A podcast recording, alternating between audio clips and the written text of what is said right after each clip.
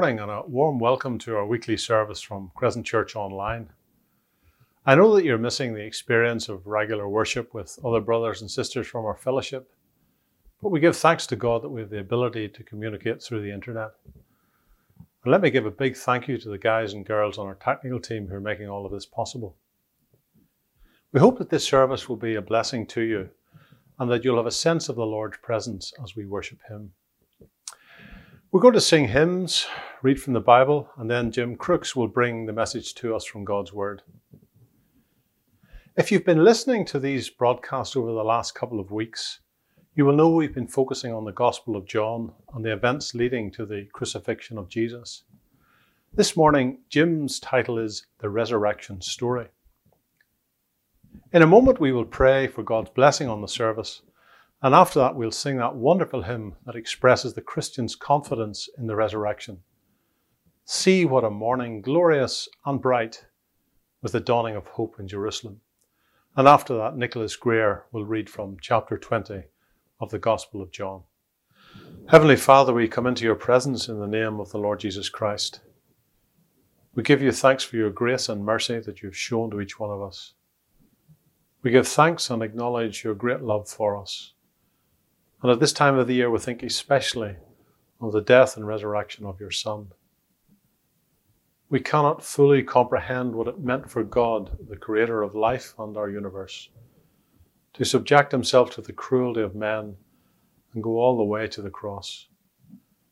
We give thanks for all that was accomplished at Calvary and for the resurrection that showed that death was defeated and that your Son's sacrificial death had satisfied the demands of a righteous God. So we come before you as your children with our sins forgiven, and we ask for your continued protection at this time of great crisis in our country and across the world. We pray for the health of our Prime Minister and those who serve in the government. We ask that you will grant them wisdom as they take momentous decisions that will affect each one of us. We give thanks for the bravery and compassion of those who work on our health and social services. We know that some have paid the ultimate price with their lives for their dedication to their patients. We ask for protection for members of our fellowship, not just for resistance against the virus, but against the battle of loneliness and depression. May we at this time of great trouble bind more closely together and be aware and respond to the needs of others. We pray especially for the Ramsey family and others who are ill at this time. And so, as we continue to worship together, grant us a sense of your presence and let this be a time of blessing to us all. Amen.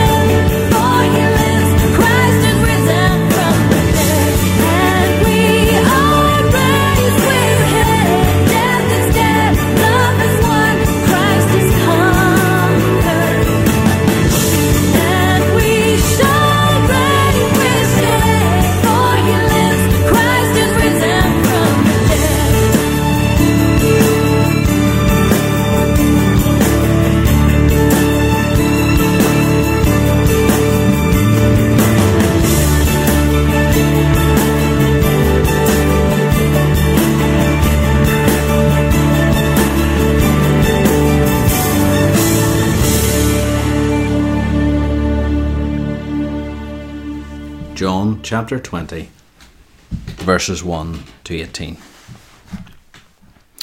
Now, on the first day of the week, Mary Magdalene came to the tomb early, while it was still dark, and saw that the stone had been taken away from the tomb. So she ran and went to Simon Peter and the other disciple, the one whom Jesus loved, and said to them, They have taken the Lord out of the tomb, and we do not know where they have laid him. So Peter went out with the other disciple, and they were going toward the tomb. Both of them were running together, but the other disciple outran Peter and reached the tomb first. And stooping to look in, he saw the linen cloths lying there, but he did not go in. Then Simon Peter came, following him, and went into the tomb. He saw the linen cloths lying there, and the face cloth, which had been on Jesus' head, not lying with the linen cloths but folded up in a place by itself. Then the other disciple, who had reached the tomb first, also went in, and he saw and believed. For as yet they did not understand the scripture that he must rise from the dead. Then the disciples went back to their homes. But Mary stood weeping outside the tomb. And as she wept, she stooped to look into the tomb. And she saw two angels in white, sitting where the body of Jesus had lain, one at the head and one at the feet. They said to her, Woman, why are you weeping? She said to them, They have taken away my Lord, and I do not know where they have laid him. Having said this, she turned around and saw Jesus standing, but she did not know that it was Jesus. Jesus said to her, Woman, why are you weeping? Whom are you seeking? Supposing him to be the gardener, she said to him, Sir, if you have carried him away, tell me where you have laid him, and I will take him away. Jesus said to her, Mary. She turned and said to him in Aramaic, Rabboni, which means teacher. Jesus said to her, Do not cling to me for I have not yet ascended to the Father. But go to my brothers and say to them, I am ascending to my Father and your Father, to my God and your God. Mary Magdalene went and announced to the disciples, I have seen the Lord, and that he had said these things to her. I hope that you've enjoyed uh, singing these hymns. And our next song is I Cast My Mind to Calvary. After we've sung this hymn, Nicholas will continue reading from John chapter 20.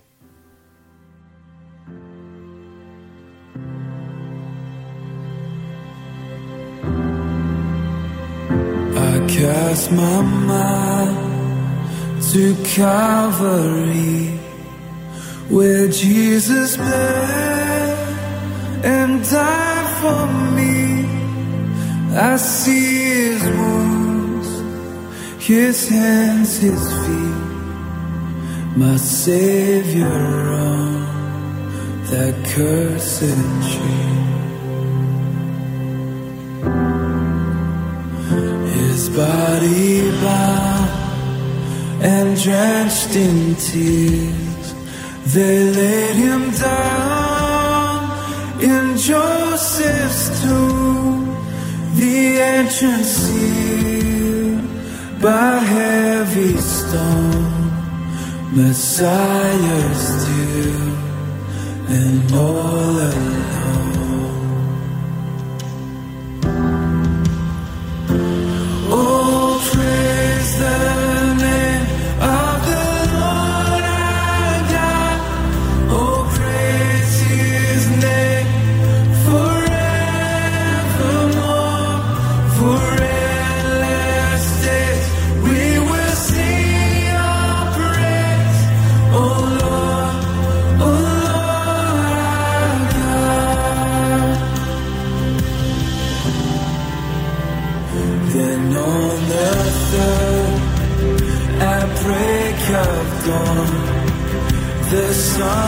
Son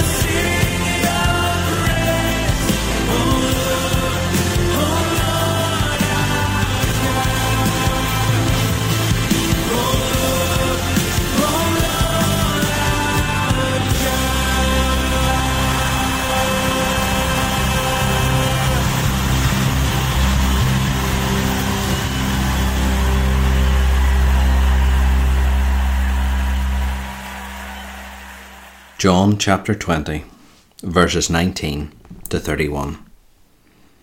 On the evening of that day, the first day of the week, the doors being locked where the disciples were for fear of the Jews, Jesus came and stood among them and said to them, Peace be with you. When he had said this, he showed them his hands and his side. Then the disciples were glad when they saw the Lord. Jesus said to them again, Peace be with you. As the Father has sent me, even so I am sending you. And when he had said this, he breathed on them and said to them, Receive the Holy Spirit. If you forgive the sins of any, they are forgiven them. If you withhold forgiveness from any, it is withheld. Now Thomas, one of the twelve, called the twin, was not with them when Jesus came. So the other disciples told him, We have seen the Lord. But he said to them, Unless I see in his hands the mark of the nails, and place my finger into the mark of the nails, and place my hand into his side, I will never believe. Eight days later, his disciples were inside again, and Thomas was with them. Although the doors were locked, Jesus came and stood among them and said, Peace be with you. Then he said to Thomas, Put your finger here and see my hands, and put your hand and place it in my side. Do not disbelieve, but believe. Thomas answered him, My Lord and my God. Jesus said to him, Have you believed because you have seen me? Blessed are those who have not seen and yet have believed. Now Jesus did many other signs in the presence of the disciples, which are not written in this book. But these are written so that you may believe that Jesus is the Christ, the Son of God, and that by believing you may have life in his name. Our third hymn is When Peace Like a River. And the author of this hymn wrote in the fourth verse But Lord, this for thee is thy coming we wait. The sky, not the grave, is our goal.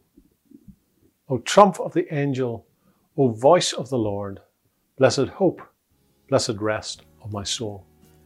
After we've sung this hymn, Jim will bring the message.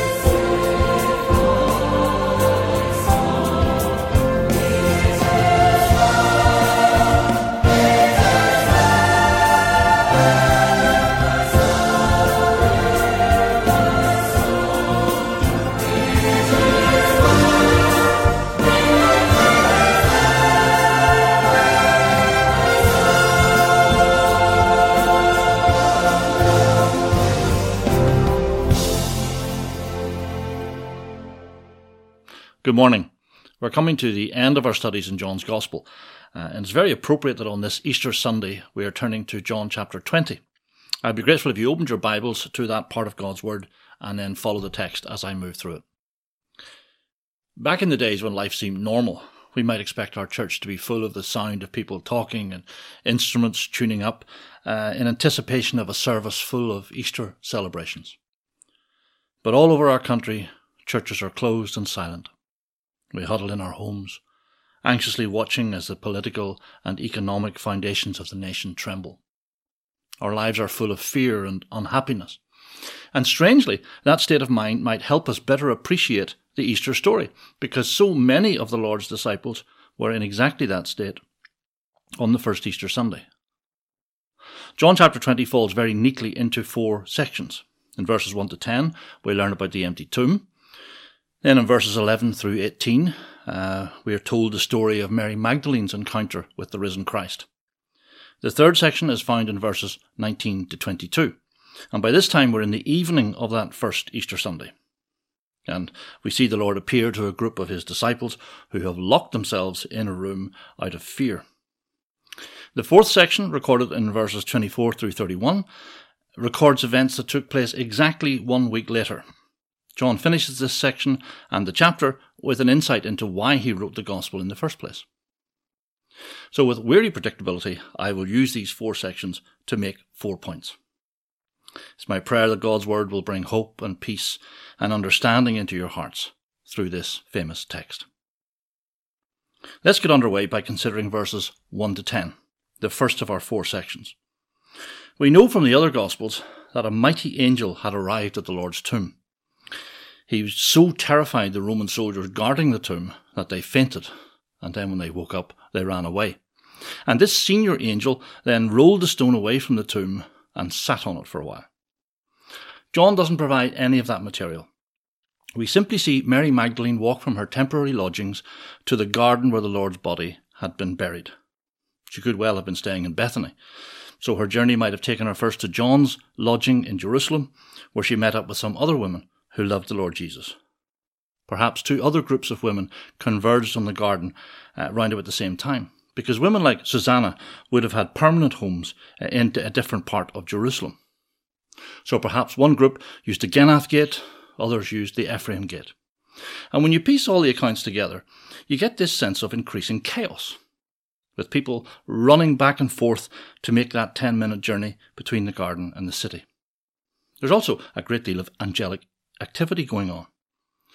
The angels had been busy during Christ's birth, they had been held back during his crucifixion, but now heaven's armies are moving swiftly.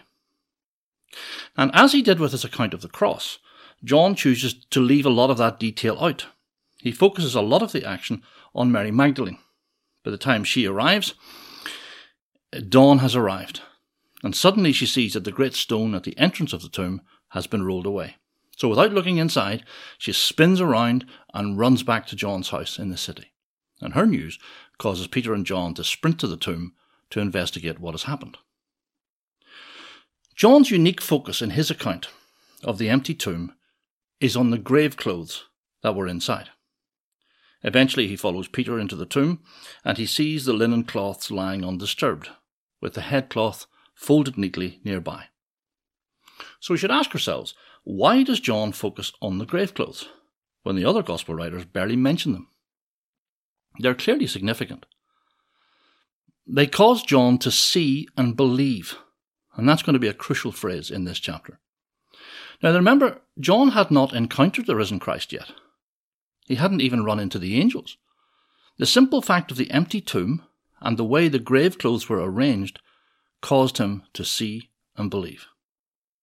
And the answer to this puzzle comes when we consider the arc of John's final journey.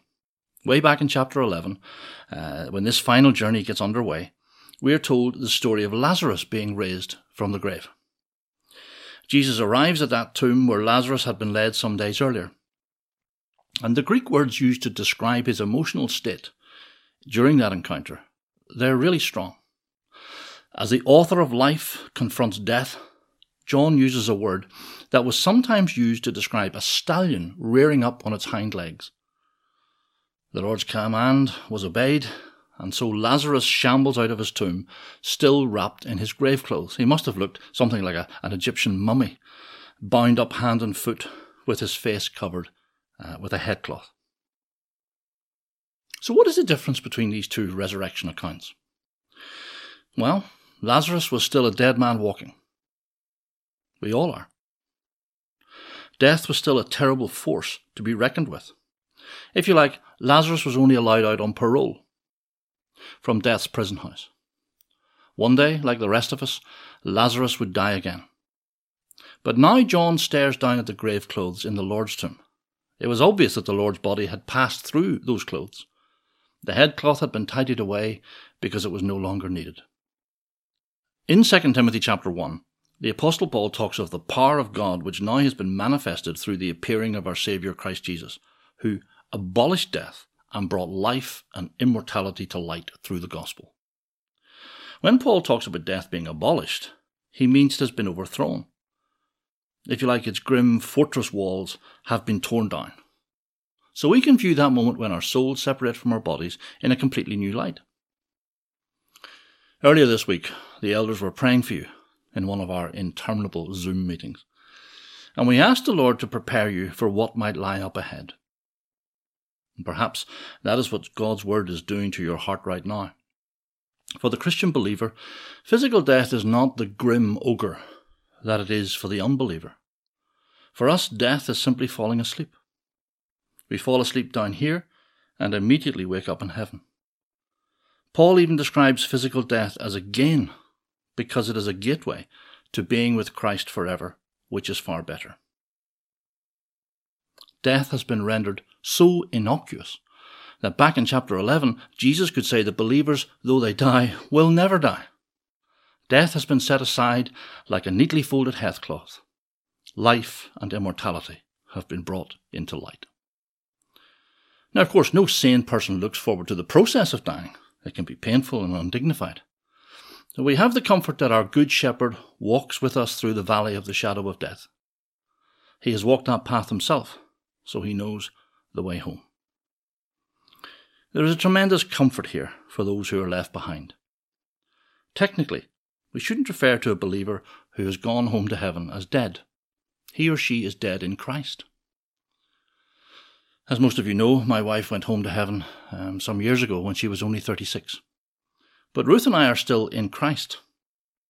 So there is no vast gulf between us, no ugly ditch. One moment the Lord Jesus can be having a conversation with Ruth, and the next minute he can be listening to me. The Church of Christ is like a seamless robe. Death hides, but it can no longer divide.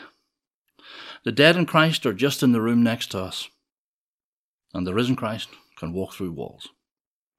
So, my first point is that the tyranny of death has been broken. To help you find strength in that teaching, you might want to quietly now to ask God to allow you to see your life as John saw it when he was standing in that tomb. To see our lives stretching out into eternity, to grasp the reality that your soul, your personal identity, is immortal. And that will start to help you view death as a comma and not a full stop. In verses 11 to 18, John records the encounter Mary Magdalene had with the risen Lord Jesus.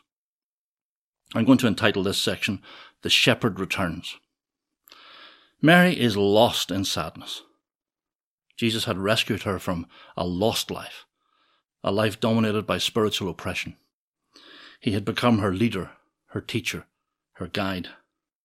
Life only made sense because it revolved around him. But now he was dead. And on the night of his death, Mary had followed Nicodemus and Joseph of Arimathea. She watched the great stone being rolled across the entrance, and then she simply sat down and waited. But now has come the final indignity. The Lord's body has been taken away, and she stands there weeping inconsolably. The two angels tasked with helping Mary and the other distraught women um, weren't like that utterly terrifying angel uh, who had moved the stone. Now, the angel's questions were logical, but I'm not sure Mary found them very helpful. The evidence that had persuaded John to believe was not going to persuade Mary. All she wanted was for her life to return to what it had been like before the crucifixion. Some of the C.S. Lewis books, uh, called The Chronicles of Narnia, have been turned into films. And in one of those films, I can't remember which one, there's a scene when the lion returns. The great Aslan comes back. And up to that point, the soundtrack uh, has depicted the nervousness, the anxiety felt uh, by his followers. Some were close to fleeing the scene. But then we catch sight of the great lion. We see his mane through a forest of flags. Then his noble visage is glimpsed for a second. The great paws move majestically across the turf. And suddenly we know that all will be well. Our fears drain away because the lion has returned. In chapter 19, John quoted from the prophecy by Zechariah. And in that prophecy, we read these words Strike the shepherd, and the sheep will scatter. Well, that is exactly what happened. The Lord Jesus' little flock scattered in fear, acutely conscious of their vulnerability. But in these verses, we see the great shepherd return. Return to gather his flock back together, and he calls them by name because they know his voice. The moment when Jesus simply calls Mary by her name and she spins round in joyful surprise, it's one of the most moving moments in all literature. She falls at his feet and clings to them. The Good Shepherd had returned, so all would be well. So with us. This crisis has scattered us, but the Good Shepherd, the Lion of the tribe of Judah, has returned after his victory over death, and he walks among us. He calls us each by name, and so we know that all will be well. The Lord never got embarrassed when people touched him, so we shouldn't misunderstand verses 17 and 18. When the Lord tells Mary not to cling on to him, he's in effect saying, Mary, this isn't just about returning to the way things were. It's much, much better than that. Once I ascend to my Father in heaven, then the Spirit of God will build a new spiritual family of brothers and sisters. Every one of you will be indwelt by my Spirit, the Spirit of Jesus. So a whole new level of relationship has been made possible. At the moment, I am your Rabboni, your teacher. But now, we are also brother and sister. So we have thought about the tyranny of death being broken. We have seen the Good Shepherd return to gather his flock. But in the third section, verses 19 to 23, we watch Christ give peace to his people. The disciples were terribly afraid on the evening of that first Easter Sunday. Maybe they worried that they would be accused of stealing the Lord's body. But for whatever reason, their hearts were churned up with anxiety. And suddenly, Jesus appears in their midst. He identifies himself and he says, Peace be with you. In fact, he says it twice Peace be with you. We might easily dismiss this saying as a normal Jewish phrase. It was used either to welcome someone or to say farewell. Back in chapter 14, when the Lord had gathered his disciples in the upper room, he bequeaths his peace to them. And on that occasion, it was in the context of saying farewell, as he prepared to travel the lonely road to Golgotha. But here it is a welcome. There will be no more farewells. Christian peace is not a serene state of mind, nor is it an absence of trouble. It's a gift from Christ. John 14:27 says, "Peace I leave with you, my peace I give to you." In that chapter the Lord makes the point that the world will never be able to give us peace. Our society is built upon restless striving and conflict and discontentment. So all the current fashionable talk about mindfulness and achieving inner peace is almost completely hot air. Peace is a gift received from Christ. And that gift is the Lord's own transcendent peace, the peace that absorbed all the conflicts and wars and hatred that we ever produced, and which triumphed over them. As we move to the end of this section, we will see Christ foreshadow the formation of the church. We will see him commission us for the great task of evangelism. But before any of that happens, we need to receive his peace. At a practical level, that process requires us to spend time in His company. As we spend time in the Scriptures and see the Lord's calm, unruffled reactions to life's injustices, we start to share in His peace. When we watch him asleep in the boat while the storm rages, we get a sense of his utter childlike trust in his Father in heaven. And gradually the constant churning in our minds starts to calm down. The anxiety levels drop low enough for us to be able to think again. Like the frightened disciples in that room, we can start to think, what is my role in this awful situation? What's my job? So rather than being paralyzed by fear, what can and should I be doing? There is tremendous psychological health to be gained here. As a Christian community, we need to calm ourselves.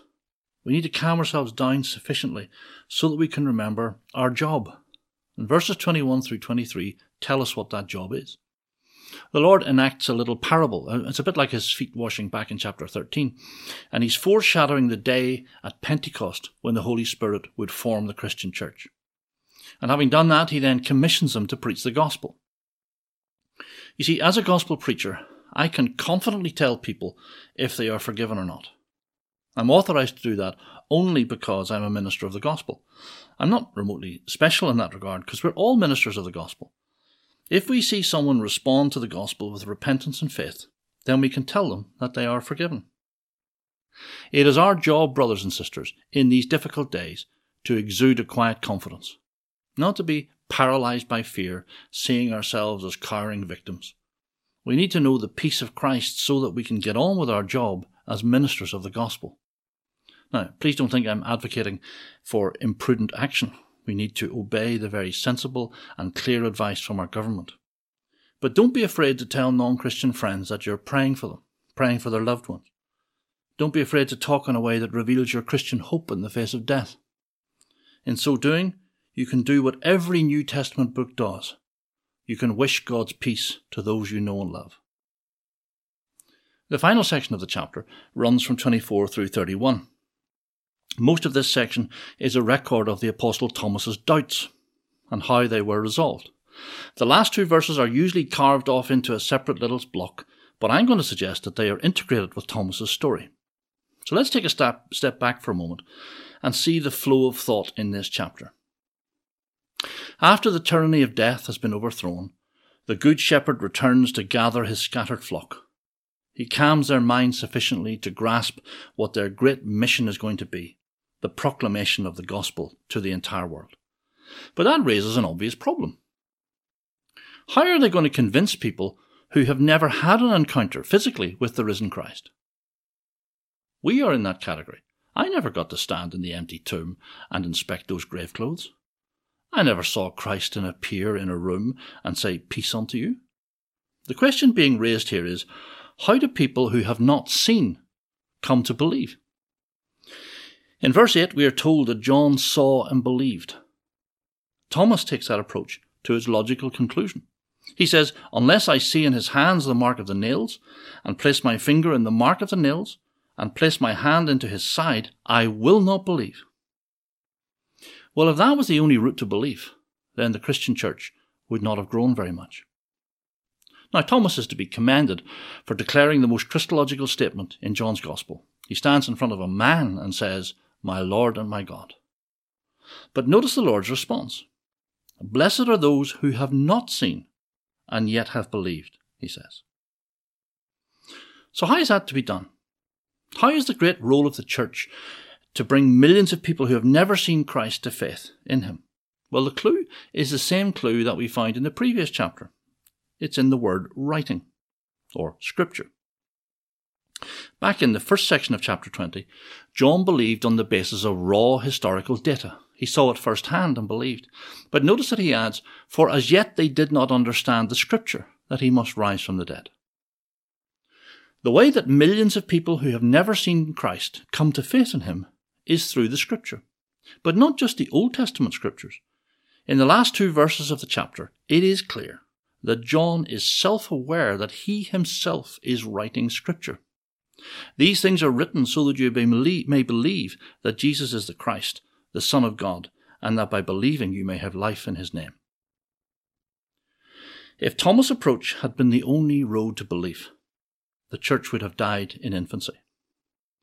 But John is explaining to us how the Great Commission will be fulfilled through the construction of the New Testament. Those scriptures which explain the raw historical facts of our Lord's life, death, burial, and resurrection. God the Holy Spirit has so inspired these new scriptures that people from all cultures can become convinced that Jesus is the Christ, the Son of God. So the job of the evangelist is to explain the scriptures to people. In this study, we have learned four things. We have watched the tyranny of death being broken. We have seen the Good Shepherd return to gather his scattered flock. We have listened to Christ give peace to his people. And we have seen new scripture being formed before our eyes. This church has been going for over 150 years. I've been here for 45 of them. And during that time, we have experienced times of difficulty, times of real sadness, and times of quiet growth. But I'm not sure anything compares to the situation in which we now find ourselves. It is quite possible, brothers and sisters, that the Lord will call a number of us home in the coming weeks and months. So it's essential that we think deeply about the realities opened up by this passage so that we are prepared for what might come. It is equally important that we allow the Good Shepherd to bind this little flock together, uniting us with sincere, big hearted love. Let's ask Him to calm us, to give us His peace, so that we can start to think once again about what our job is. We have to help people who have never seen the risen Christ come to believe in Him. And we do that by explaining the Scriptures to them in a winsome, rational, and clear way. I know a number of us have got the sense that God is moving in our society in these days. He is shaking it to its foundations. So we may have a pivotal role in holding out truth to the nation over these next months. We have an even more strategic role in lifting the nation up before our God, asking Him to have mercy upon us. So on this bleak Easter Sunday, receive the peace of Christ, calm down, and focus on the job on hand. Let's pray.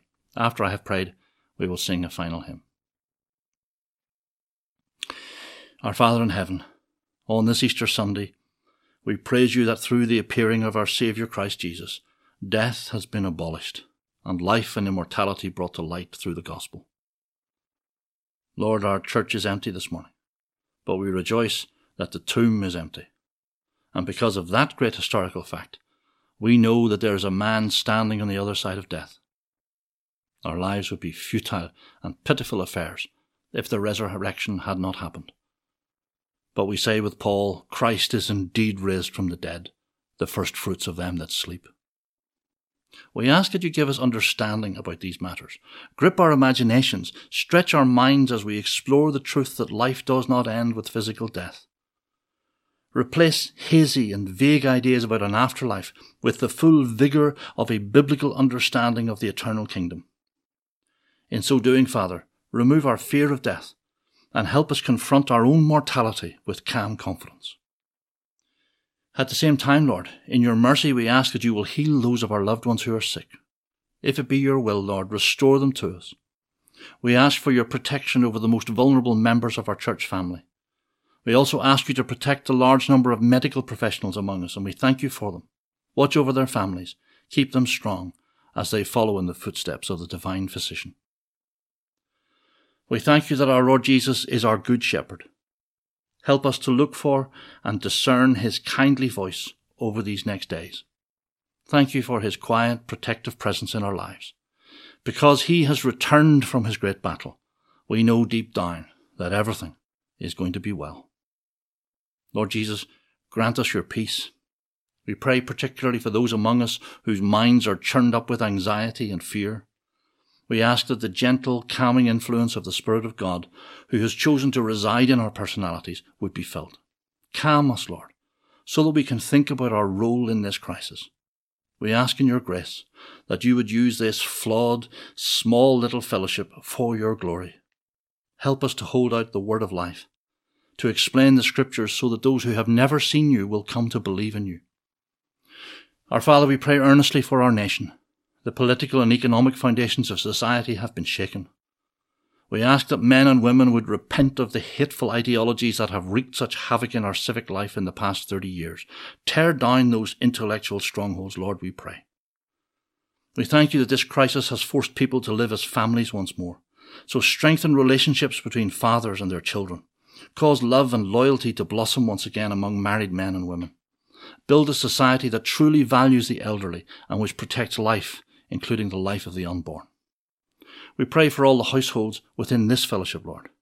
Use this time to strengthen marriages, help parents to show spiritual leadership to their children, show loyalty to you and your church. And now we thank you for our time together.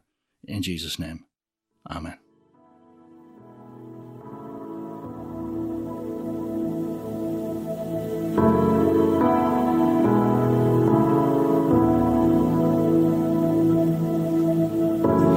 grace of God has reached for me.